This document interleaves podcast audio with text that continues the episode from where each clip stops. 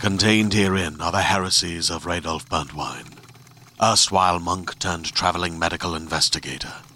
Join me as I uncover the blasphemous truth of a plague ridden world that ours is not a loving God, and we are not its favored children. The heresies of Radolf Burntwine, coming January 2nd, wherever podcasts are available. Hey, everybody. Welcome to Let's Get Civical. This is the podcast that breaks down politics, government structure, and dives into the context of current events, but in a super fun way. I'm Lizzie Stewart, comedian, feminist, and political junkie. And I'm Arden Walentowski, former Senate intern, campaign staffer, and political strategist. In this episode, we're talking about Justice Ruth Bader Ginsburg. So grab your dissent. And let's get civical.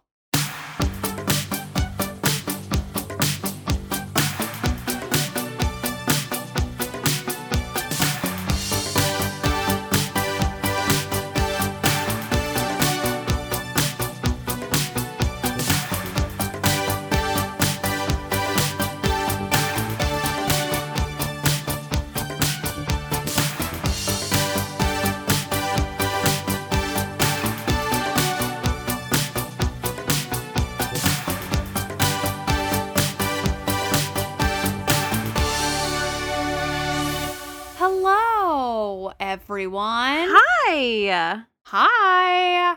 Arden and I are drinking. It's going to be one of those episodes. clink, Clink, clink, clink, clink, clink, clink, oh man, it's just one of those episodes. But it is, this is the first time I think we're drinking and it's not about like an alcoholic Mm, subject. that's true. But I feel like to have a drink for this subject is appropriate. I Yes. feel like we're having, it's a it's toast. a toast. It's a toast to our It's a subject, our toast. topic.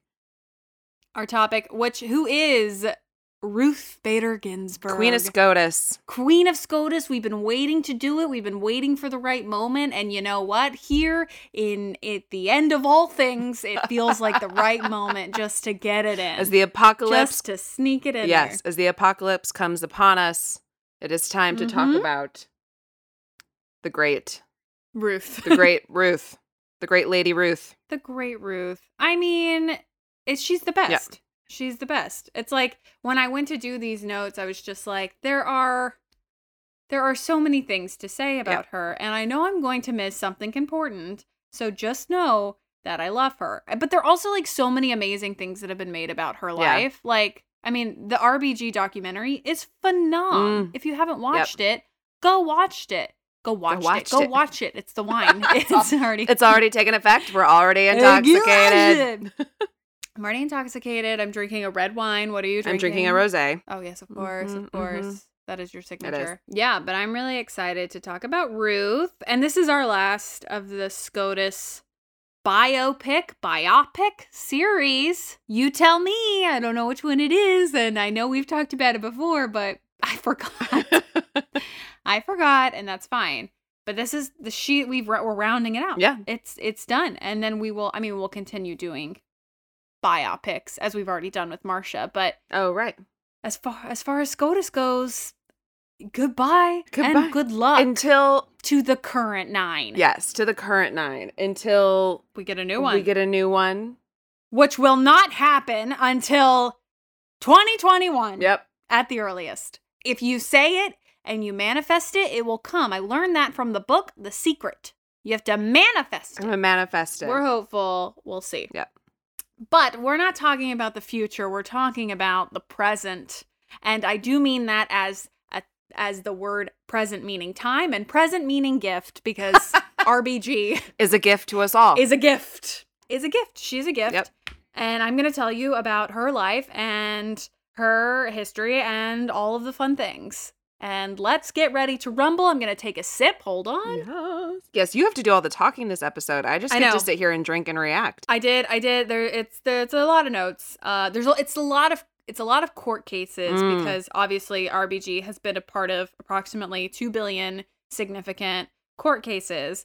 So I tried to pull as many as I could.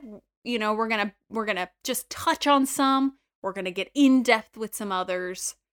I'm going to miss ones that are important and that's okay It's okay. because we all know she's doing a lot. Yeah. She's done a lot. And we She just can't do it all in an hour. no, and she's done it all, having various forms of cancers and sicknesses, and Three times. this poor woman. Three Oh, times. Oh, God my goodness. Okay. Let's start at the beginning. a very so good these place beginning to notes. start. Sorry, did you think I wasn't gonna Okay. sing? Did you think I wasn't You're right. gonna sing? I walked into it. you really I I I jazz squared into it. heard what you were laying down, and I simply Yes. needed the space to pick it up. Thank you for rising to the call of action, my- which was a Sound of Music moment. Okay, so at the beginning, this these notes are coming from womenshistory.org. I love this website. It's such a Great. great website. It's just uh, com- uh, c- uh, all f- important women in one place, and they're great. They do great work. So, Ruth Bader Ginsburg was born on March 15th, 1933 in Hello, Brooklyn, New York. Oh, She is. I know. It's it's here. She was born in my apartment, right here on this my new couch that I just got delivered today. the biggest couch in New York City. The biggest couch, guys. side quick. The quickest sidebar. I have the largest couch in New York City in my new, in my living room now. It's luxurious it's so and luscious. Big. it's enormous, It- and I'm so pleased. It can fit like four people lying. I was gonna. I completely was gonna down. say you could have a legit slumber party, and everybody would be Yes. comfortable. Yes. And that's all I ever want. Yeah. I love a couch moment. I love it. So she was born in Brooklyn, New York. She's 87 years of Oh age. my goodness. so she's definitely one of the oldest. I think Clarence might be older, but one of the oldest on the court, obviously. She was born to a Jewish family. wait, wait, wait. Do we think? wait, wait. wait. what, what, what? what, what, what? What's the conspiracy? Everybody's always worried about like on on the left, like Ruth Bader Ginsburg hanging on until Biden gets elected Yeah. and he can appoint somebody. Do we imagine that if Biden gets elected, that Clarence Thomas would hang on for those four years? Like, h- like, or Oh, do I we don't think we're know. going to get another appointment out of that? That's such a great question. I kind of my vibe from Clarence and of course we've, you know, had many encounters is that I don't think that he is at all really plugged in to to what him stepping down would mean. Yeah, I think he is very much like when he's done with it, he'll step down and he could not care less about the political ramifications that would result from that. I kind of appreciate that. I can appreciate that. Sure. I mean, it's like that's how he just runs his whole thing on on SCOTUS, which is just like he's gonna sit there and not say anything and make his decision ahead of time, and Yep. you know, like I don't think I don't I really I genuinely don't think that he cares when he retires. I also don't see him. I don't see him retiring from the bench. I see if he, there's a vacancy, I think it's because he passed. Mm. Bold statement. Bold but, like, statement. yeah, yeah. yeah. No, but I think I agree. I just I just Yeah. needed to like throw that out there and see where it landed. No, it's it's a fair question. I mean, they're both quite up there. Yeah. I don't even. Let's just quickly look. Oh my god, I couldn't have been more off. He's seventy two years old. I really thought that they were much closer. Okay, Then- sorry, Clarence. He, he does not look seventy two, and I'm sorry. he doesn't look like when you said 80 something I was like that might be a bit high but he is awfully just- gray. He's awfully great. No, he's it's you know what? Steven is 81 years old. Which he looks no older than 66. No, he is a stallion, Might a I young say- stallion Stephen Breyer. Yeah, hold on. SCOTUS ages. If you hear me typing, like, come on, get over it. Oh, yep. So it's so RBG is the oldest at sev- 87 years old. Okay. Steven is 81 years old, and then it's Clarence at 72 years old. Oh, okay. Yeah. And then John John is 65. Oh, sorry, Alito is 70. John is 65. Sonia is 66 years old and she does not look a day over 52, No, honey. she looks good. Wait, how old is and Elena Kagan is also in her 60s. They both look amazing. These ladies looking hot. Yeah. Neil Gorsuch is the baby at 52 years old, Oh, which we did talk about. Yes. Yeah. He's a he's in from the womb. But yes, yes. So that is the ages. Okay. Sorry, Clarence, for aging you 15 years. Listen, he's done worse to people. I mean, so sorry, so so sorry. But my but my sentiment about him being replaced still stands. Yes, yes. Whenever that happens. That makes total sense. Okay. Yeah. Back to RBG. Yes. So she was born to a Jewish family. Her father, Nathan Bader, immigrated to the United States, while her mother, Celia Amster Bader, was a native of New York. Oh, Hello. Oh. Hello. So she is obviously Jewish, Yep. and we love to see that. For her education, she attended PS 238, Oh, if anybody knows it, for elementary school, and James Madison High School in Brooklyn, which I'm almost 100% certain my boyfriend also went to. really? Not that they are in the same category at all, but I'm pretty sure he went to James I didn't Madison High realize School. that your boyfriend was a native New Yorker. Yeah, he was born and raised in Brooklyn. I had no idea. Ah. Yes, my boyfriend is Ruth Bader Ginsburg, everybody. Sorry. I've been keeping it under wraps. Are you joking? I do He- not deserve her at all. He really uh like He's taking her path. Yeah. He's taking her path, and I, I do appreciate that. That's uh, so good. So she, yes, she went to high school in Brooklyn um, before continuing on to attend Cornell University. And Ginsburg graduated from Cornell with a BA in 1954. So after graduating from Cornell, and this is the story that I think a lot of people know, Ginsburg started attending Harvard Law School. And while at Harvard, Ginsburg was one of only nine women in a class of 500 students. She often faced gender discrimination and was asked to explain how she felt about taking a spot in the program that was meant for a man. I bet she felt. I bet she felt great. Uh, I bet she, feel I, great. would be like, I feel fucking fabulous I about feel that. Literally amazing. I I feel, feel- 10 out of 10. Yeah. 10 out of 10. Can't recommend this enough. Yeah. Take take the spots. Take it. Take it. so, a fun fact right off the bat she became the first female member of the Harvard Law Review. Get it, sister. Of course she did. Get it, sister. Ginsburg transferred to Columbia Law School in 1958 for her final year. Um, it's because her husband moved to New York, so she transferred to finish her studies in New York. Mm.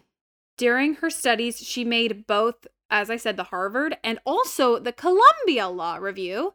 And she ended up graduating with her law degree, the LLB or the LLBean from Columbia in 1959, first in her class. first in her class. Ah, get it. Get it, honey?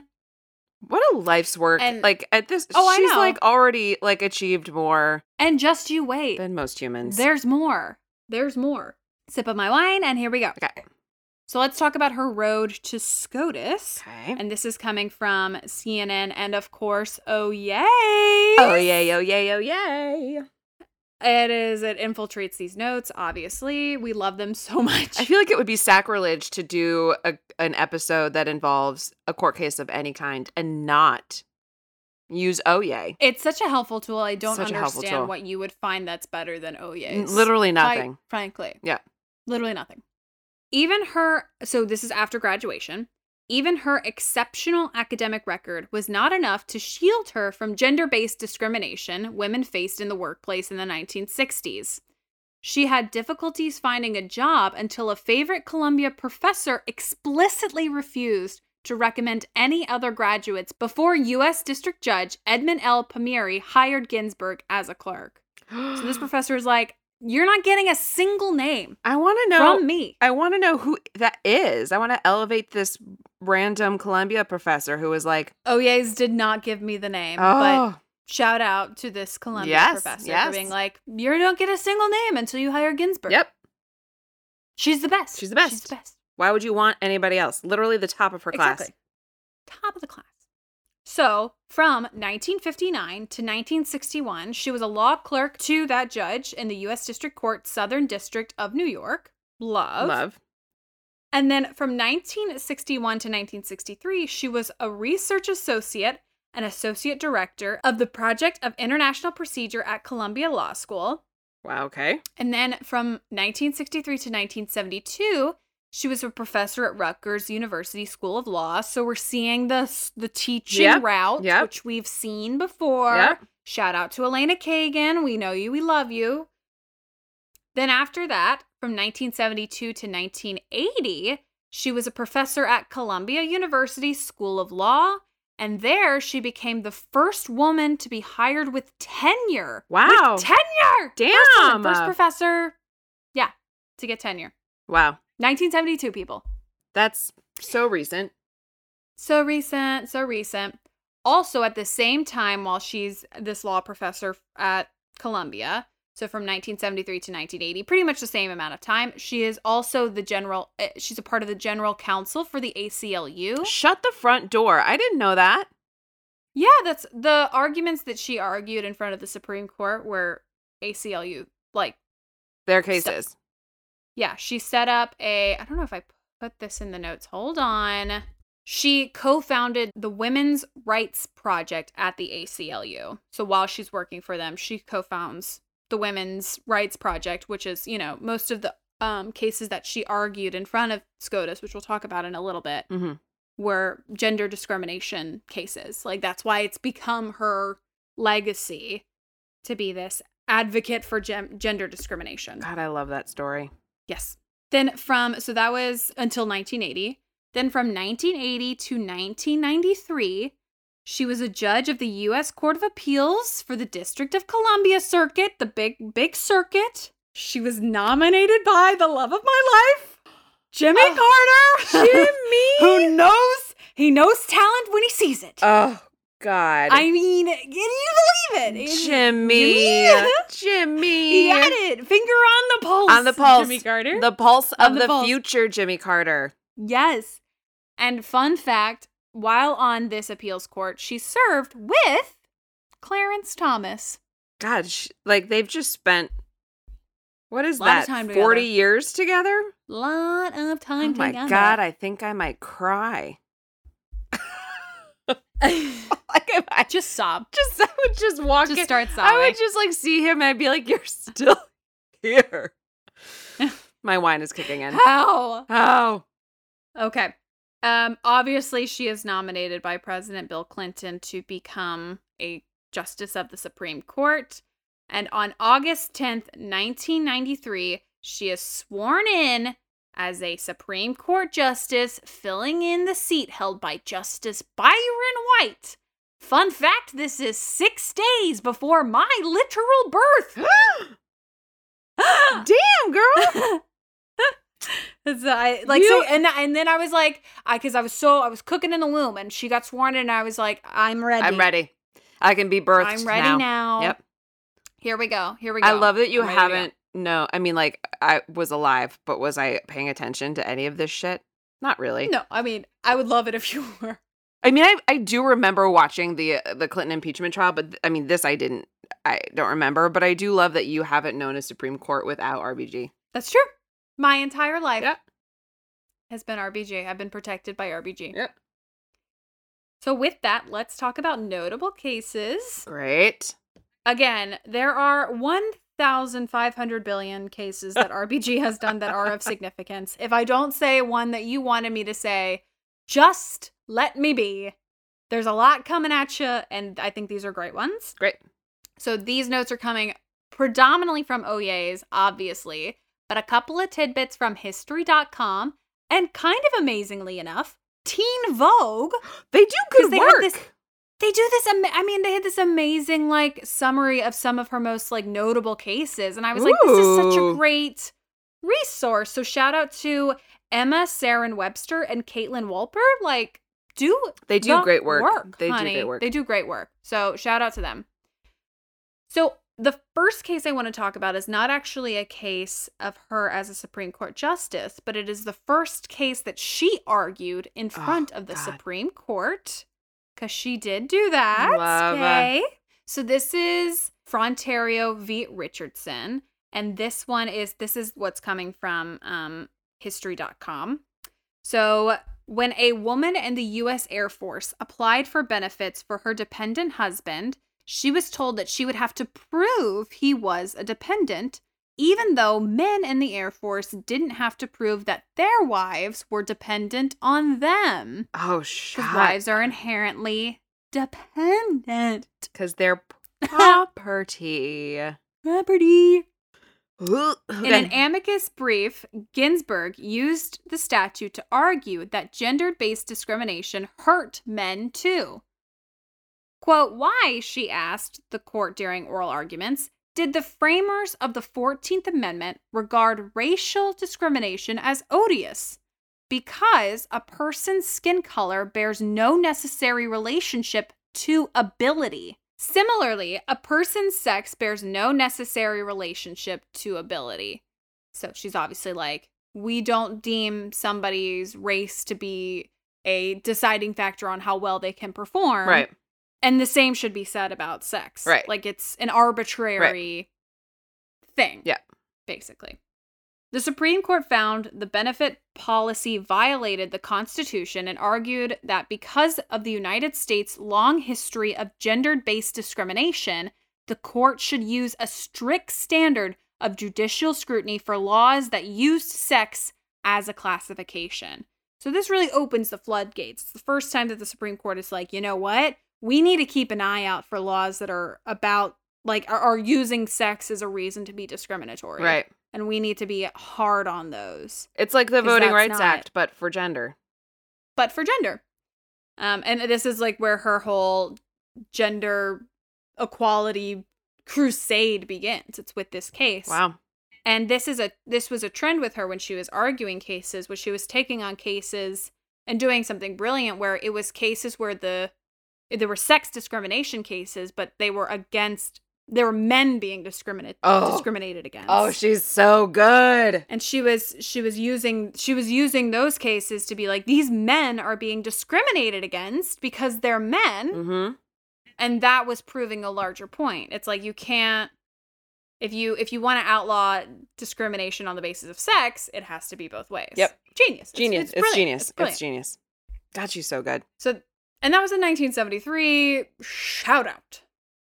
So, next up, she's on the court. Okay. This is United States versus Virginia, and this was in 1996. So, when 1996 started, the Virginia Military Institute was the country's last remaining all male public undergraduate college or university. But by the end of the year, that would no longer be the case, thanks in part to Ginsburg. The United States filed a suit against the school arguing that the gender exclusive admissions policy violated the Equal Protection Clause of the 14th Amendment of the Constitution. Yes, it did. The case reached the Supreme Court, where the state of Virginia argued not only that women weren't properly suited for VMI's rigorous training, but also that the state's creation of a separate military program at the women's only liberal arts school, Mary Baldwin University, was sufficiently equal. It's like, so this is over here that's all all women and therefore it's a wash. Right. The court disagreed and struck down VMI's all male admissions policy, with Ginsburg writing the majority opinion that made it clear gender equality is a constitutional right. Yes. And and I quote Neither the goal of producing citizen soldiers nor VMI's implementing methodology is inherently unsuitable to women, she wrote. Later adding, quote, generalizations about, quote, the way women are, end quote, estimates of what is appropriate for most women no longer justify denying opportunity to women whose talent and capacity place them outside the average description. No more generalizations, people. Yep. No more. Nope. God, that's so good. I know. She's so smart. She's so smart. She's so smart. And She's scrappy. She's like she's She's scrap. Oh, She's she- like- she's a she's from Brooklyn. she's from Come Brooklyn. She's on. Brooklyn scrappy. Like, come on. She's Brooklyn scrappy. I love Brooklyn. Shout out to just all of Brooklyn. I love you a lot. Just across to the be here. board. We're going to take a quick break for a little word from our sponsors.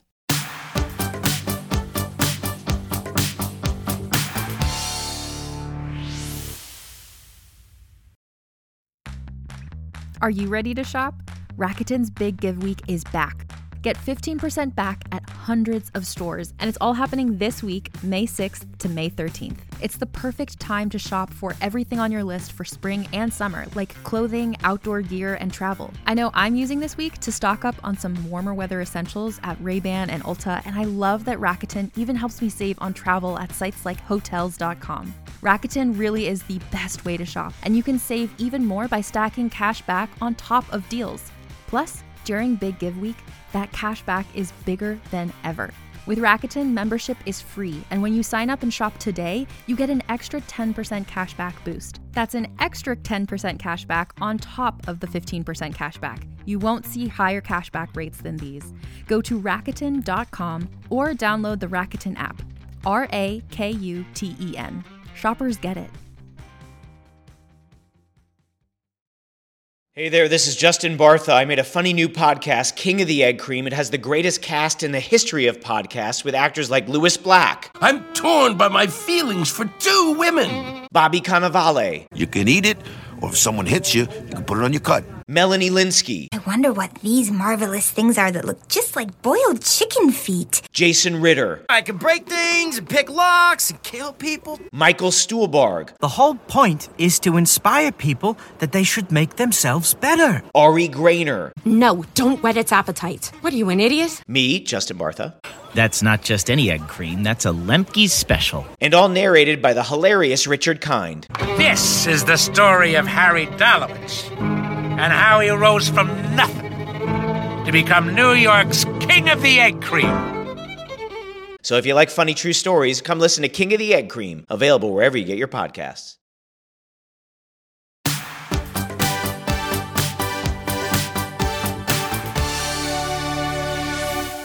Next up is Olmsted VLC in 1999.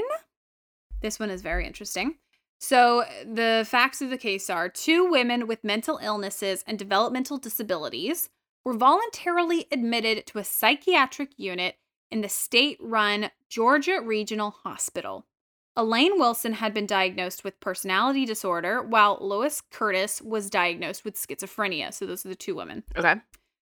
Once they both completed treatment, the women were deemed ready for a move to a community based program, but the move never happened. Wilson and Curtis were kept confined in the institution for several years after completing treatment. What the fuck? I know. So it's argued that under Title II of the 1990 Americans with Disability Act, the women had to be moved to the most communally integrated setting possible. Defending the Georgia Regional Hospital's decision, Olmstead, who was Georgia's commissioner for human resources, so that's why his name is on there, argued that although the women were medically cleared for a more integrated treatment setting, Financial constraints and the need to fundamentally alter treatment programs prevented this from happening. Fuck he's you. arg- I know. He's arguing that we weren't discriminating against them. We just didn't have the money. So it's not we're That's- not violating this act. That's insane. Also, this is 1990 fucking 9. 1999, 9/11 99. is 2 years later. 2 years later. This is appalling. Holy Appalling. shit. So the question that was posed to the Supreme Court was should financial constraints entirely determine whether states comply by the 1990 Americans with Disability Act guidelines concerning community treatment programs for the mentally disabled? No. And in a 6 to 3 decision, Oh no. No, W- no, no. Oh my god, could you imagine if they were like, yeah, if you don't get the money, you don't got to do it. That would be the end of everything. 100% I can imagine that though. That would be the Are you end. this, the '90s court? Come on, I can. That's true. The totally 90s imagine court, that. yes. But six to three, they said no, and this and so this is this became a landmark case for disability rights. And so the court found that the ADA, so the Americans with Disability Act, required the placement of patients with mental disabilities in integrated settings when they are medically cleared for such settings and they themselves express a desire for such settings and the resources for such a transfer are available. The court added that financial constraints might be significant if the state can show that the allocation of resources to one patient will cause harm to others. I just so basically they're like, this could you could have won this case if you could have proven that right. to do this would have been harmful right to other patients. But like you won't because that wasn't your argument. Yeah. No. Ginsburg wrote the opinion and said, quote, Public entities must provide community based services to persons with disabilities when such services are appropriate. The affected persons do not oppose community based treatment, and community based services can, reason- can be reasonably accommodated. And like that, like, was kind of the first case of its kind when you're dealing with like this type of disability case. Right. And she's up there being like, let's go. Let's go. Wrote the opinion. You can't keep people in a treatment center when they've completed their treatment and not transfer Yep. them out just because you don't have the money to do so. Yes, that is exactly what they're saying. That is exactly what they're saying. I love that. It's astonishing to me that that is so recent. Yeah.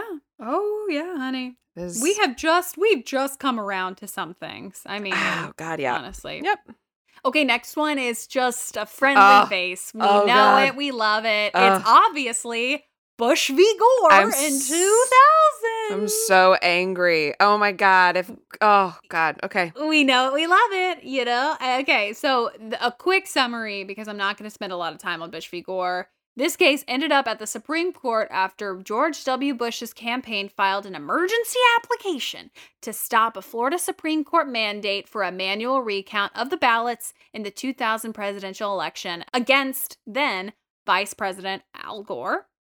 The Supreme Court granted Bush's application, and critics say the court's decision to end the recount effectively gave Bush the victory in Florida and the National Electoral College. So they gave Bush the win. I really in this like- decision. I, this is the start of the end of it. it's the beginning of the end. It's right here. In It's Bush v. the Gore. beginning of the And end is Bush honestly, v. Gore. Like that's the title of Ginsburg the felt movie. It too. Huh? Ginsburg felt it too. Ginsburg felt it too. That's the title of the movie is the beginning of the end. Yes. Because obviously, Ginsburg wrote a dissenting opinion in which she disagreed with the court's favoring of Bush. She famously wrote in her opinion, quote, I dissent.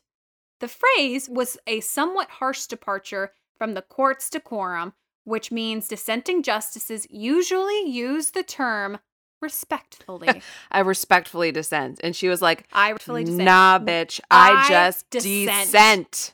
I fully dissent. Yep. I 100% dissent. I, with no reservations, dissent. Dissent. I just want to make sure that all y'all across the states know. I dissent. I want no I dissent. part of this. Nope, I- not me. Say Wash pas my moi. hands of Mm. this. I am Mm-mm. done. Absolutely not. Yep. Okay. Another big case for her. This is one of her more notable ones. This is Ledbetter, the Oh. Goodyear Tire and Rubber Company. Do you know Lily- it? 2006? Oh, the Lily Ledbetter. Lily yeah. Ledbetter. Lily Yeah. Ledbetter. So here are the facts of the case. Over her 19 year career at Goodyear Tire, Lily Ledbetter was consistently given low rankings and annual performance and salary reviews and low raises relative to other employees. Ledbetter sued Goodyear for gender discrimination in violation of Title VII of the Civil Rights Act of 1964 alleging that the company had given her a low salary because of her gender. A jury found for Ledbetter and awarded her over 3.5 million, which the district judge later reduced to 360,000. That's a big difference. Uh yeah, it's I would say 3 million dollar difference. That's three billion dollars. 3 million dollars in Who- difference. That's bullshit. of course it's bullshit. That's this whole some thing bullshit. is bullshit. That's some bull. A jury was Yeah. like, "We twelve think that you are owed this money," and some bitch ass judge is like, No, no, 360,000. no." No, no. Yep. Well, just wait, it gets worse. Great. So Goodyear appealed, obviously, citing a Title VII provision that requires discrimination complaints to be made within 180 days of the employer's discriminatory conduct. The jury had examined Ledbetter's entire career for evidence of discrimination, but Goodyear argued that the jury should have only considered the one annual salary review that had occurred within the 180 day limitation period before Ledbetter's complaint. So it's basically like ignore the 19 18 and a Yes. half other years and you can only take you can only examine one year's worth. Ignore ignore the patterned behavior. Ignore the Mhm. time, you know. Yeah. So the question that SCOTUS faced was Can a plaintiff bring a salary discrimination suit when the disparate pay is received during the 180 day statutory limitation period, but is the result of discriminatory pay decisions that occurred outside the limitations period? So can we look beyond 180 days? Cuz not even taking them like taking those prior instances individually, they all add up. Right? Like you get the first raise and then your salary is higher than what it would have been and then yeah, da, da, da, da, da. Yep. Mm-hmm. Exactly right. Okay. The court said no. By a 5 4 vote, the court ruled that Ledbetter's claim was time barred by Title VII's limitation period. Obviously, RBG dissented, and in her Yes. dissent, she called the majority's ruling out of tune with the realities of wage discrimination and a quote, cramped interpretation of Title VII incompatible with the statute's broad remedial purpose. She suggested that, quote, the legislature may act to correct this court's, oh my God, hold on, par, Oh, you- par, sim. Sorry, hold on. I'm going to sound it out. Yeah, you got it. Par, simonious. Parsimonious? Parsimonious. Nope. What is it? Parsimonious. Parsimonious. Yeah. Big word. It's a big word. Reading. Parsimonious. It's not entirely clear where you would put the emphasis, like on which Sure. syllable. Sure. But Did you you know what? like what she I did used there? it. Yes. yes. So good. I'm here all night. Um, okay, so she quote said that the legislature may act to correct this court's parsimonious is that it? I don't know. Yeah, yeah, reading of yeah. Title VII. So that was that was a big one for gender discrimination again. And uh this is another notable dissent of hers, obviously. I mean, she's the queen of dissent, as we know. This is, cr- I mean, this is a really like, this is a case that, like, this woman's life then, because th- this is where the Lily Ledbetter Act came from, uh, that, uh, that Obama oh, signed. just hold that. Put a pin in that. Put a Okay, pin great. in it. I'm gonna get Great. to it. Okay, great. So I have two more cases left. They are these are ones we're just we're just stopping by on. 'cause Great. Why not? Another very famous dissent of hers is obviously Burwell v. Hobby Lobby in Ah. 2013. We know it. We love it. You can Fuck deny Hobby women Lobby. birth control because you're religious. Oh my God. So if you want to read a very good dissent, check out that one from RBG because she obviously wrote that dissent. Yep. And then finally, because we just did this case, obviously we had to stop by and take a look at Obergefell v. Hodges in 2015. She voted in favor. Gay marriage was legalized in the United States Yes. just had to had to say it and of course this the last case that i'm touching on is in 2015 there have been many significant cases that have come between 2015 and and t- literally june of this year June of this year, last month. Yep. but what i when i got to like the 2015 era you it got to a point where you can almost pretty much predict the way that rpg is gonna Yep. is gonna swing Yep. so that's why i just i felt we should end with with a Obergefell because Yeah. We just covered love it. it. And yep. and I wanted to have enough time for some fun facts, fun facts, fun facts, fun Fun facts, fun facts, facts. fun facts, fun So these are coming from, of course, oh yes, Yeah. CNN, Bustle, and Yahoo. Great. So if you didn't know, RBG is the second ever female justice to serve on the Supreme Court. Obviously, Sandra Day O'Connor was number one. RBG was number two. So she argued six cases in front of the Supreme Court, and they were the first one that I mentioned, Front- Frontario v. Richardson, Okay. Kahn v. Shevin, Weinberger v. Weinsfeld, Edwards v. Healy, Califano v. Goldfarb, Yep. and Duran v. Missouri. So six cases that she argued, which is like very impressive. She's just like been around this institution for the majority of her life. Right.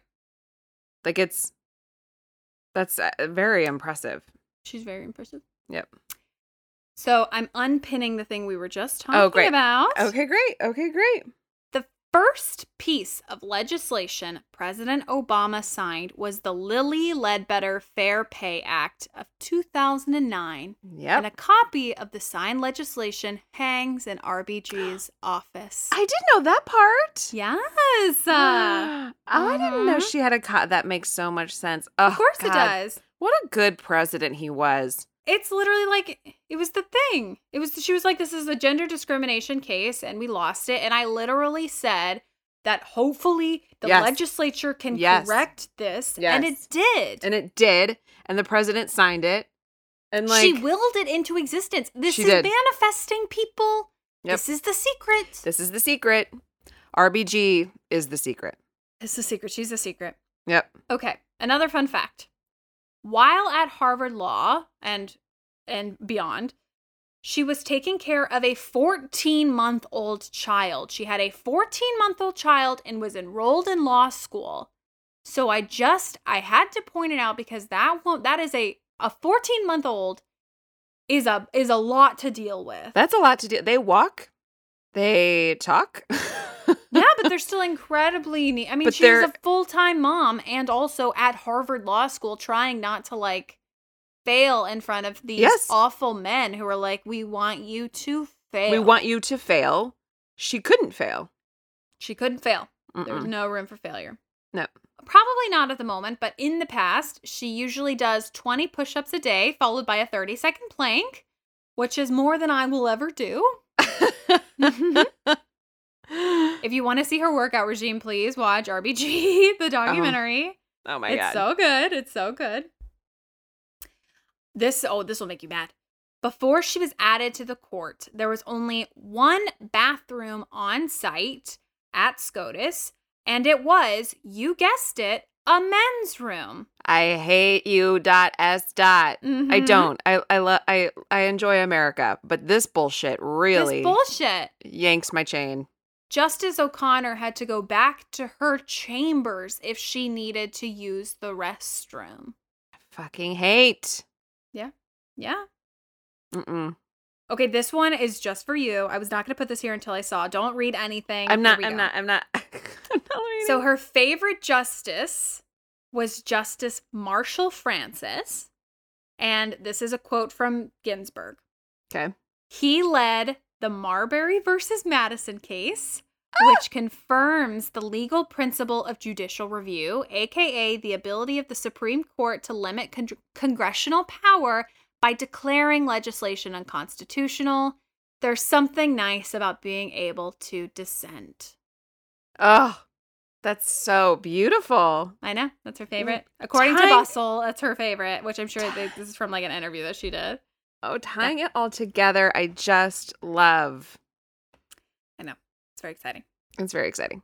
All right, my last two fun facts are just great quotes from her. So, Great. um, this first quote uh, is her quote on trying to get hired after law school. So, quote, the traditional law firms were just beginning to turn around on hiring Jews, but to Jesus be Christ. a woman, a Jew, and a mother to boot, that combination was a bit too much. So let's just reckon. I feel like she needed her own Supreme Court case. Like I want to see Ginsburg Mhm. v.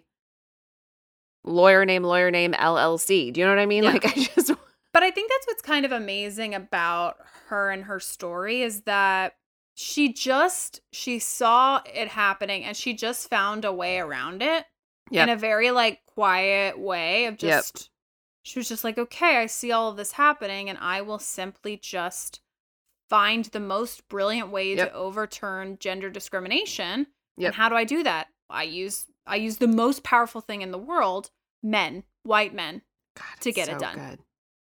Oh, she's so good. And then finally, I'm going to end with this quote. Everybody Okay. knows it, but I love it, but it's a great one to end on. So, this quote is about female justices on the Supreme Court. Ah, love. Okay. When mhm. when I'm sometimes asked when there will be enough women on the Supreme Court, I say, when there are 9. People are shocked. But there have been 9 men, and nobody's ever raised a question about that. yes, honey, get it. And I Get think that it. that quote like surmises her entire career. It's Yeah. just pointing out this thing of like, why is it crazy that Right. I want nine women? We've Right. had nine men for literally all of history until Sandra Day O'Connor. I don't see why it's I don't see why. Right. It's crazy. Yeah. And those are my notes on RBG. You did so well, honey. Thank you. I mean, there's just there's so many amazing resources about her. Yeah. It's like if any of this piques your interest, like just Google. I mean, sh- there's a great book. I mean, there's, so There's- many yeah. great books. There's Yep. the documentary that I've mentioned. There's just I mean, she's all over the place. Yep. Another fun fact about her, she was like best friends with Antonin Scalia. Yeah, they Like, were really tight. best friends. She loves opera. Like Oh, she loves opera. She loves opera. That's so interesting. You know, like the Yep. fun facts are never ending with this one. She's just truly one of a kind. I love. And we owe her so much. You know, as as humans and as specifically women, Yeah. you know, or as I should say as non-white males, Mm-hmm. we owe her so much. Yep. And, you know, we just want to keep her safe. So not, you know, keep her safe, wrap her in some bubble wrap, and nobody break her. Yeah. Sh- w- January twenty one. That's it. We just eh, we. That's so close. It's so close. It's so It's, close. almo- it's six months. It's like six months almost to the day. Yeah. We're so we're so close. RBG. Just please. I think please, she'll please. be fine. I she think she'll did be fine. say she um when she was giving an update like so basically she just announced that she had undergone more treatment because cancer had returned i think she had like it was in her liver or something like that and she was you know she was like i'm home i'm recovering and i've been keeping up with my scotus work and i've always said that i will stay on the bench as long as i am able to keep up with the work and i am able to keep up with the work I love it. you know and i'm just like yeah Mhm. she's all there you read her stuff she's all there like She's all there. she's i mean when you when you see her in the in the court she's tiny Tiny, itty bitty, tiny. and also little those human chairs being. are so large Those chairs they're are the ridiculous. tallest chairs the tallest chairs you could possibly think of and they put ruth in this big ass chair it's crazy It's really that whole stage setup is so gaudy, and then you're just like, look at who's up here, fucking Kavanaugh sitting Yeah. in like this tall chair with these red ass curtains, and then like little the tiny curtains are a lot the curtains are a lot, and then little Ginsburg is just like yeah little like shrinking by the minute. Just so funny. Well, and it's also like because like the the benches are divided up into threes. So in the center three, it's obviously John Roberts in the middle, and then I think to the right, if you're looking at him, is Ginsburg, and then to the left is Clarence Thomas. Yeah. And even like that trio is just like a dynamic trio if there ever was one. Uh, yes. and I think on the right it's Kagan. Yeah. Mm, is it a no? It's Kagan, Breyer, and Kavanaugh, and then I believe it's Yep. Sotomayor. Yeah. They were on the left. Alito and um Gorsuch on the left. Yep. Yep. You know, but that that center trio is like a whoa. That center trio Talk about is. it. It's literally like left, decades. right, center Yep. is what it is. which is kind of Unintentionally. like the ideal of the court in a like Sure. you know Sure. but but what a mind boggling it was so funny to be there and see that Yeah. yep But that's RBG, you guys, and that is our SCOTUS biopic biopic series. it's yay it's it's over that was the last one for now that was the last one. Yeah, and we'll have to find other people. Oh, yeah yeah i know who could we people possibly who make me less mad. i know I feel like we should start going through like presidents and shit. oh yeah we could do presidents presidents and shit. Presidents and we should do shit. like presidents and then we should do like first ladies Yeah. Yeah, we should well we should yeah, we should definitely do first ladies cuz there's some bumping first ladies, let me tell you. they are there really are For sure. oh my for sure. god for sure But guys, that was our episode for today. Yes. We ob- we obviously love you so so much, and if you like what you heard, you can find us on Twitter and Instagram at Let's Get Civical. You can rate us, you can review us, you can subscribe to us. We love you so so much, and we will see you next Wednesday. Bye.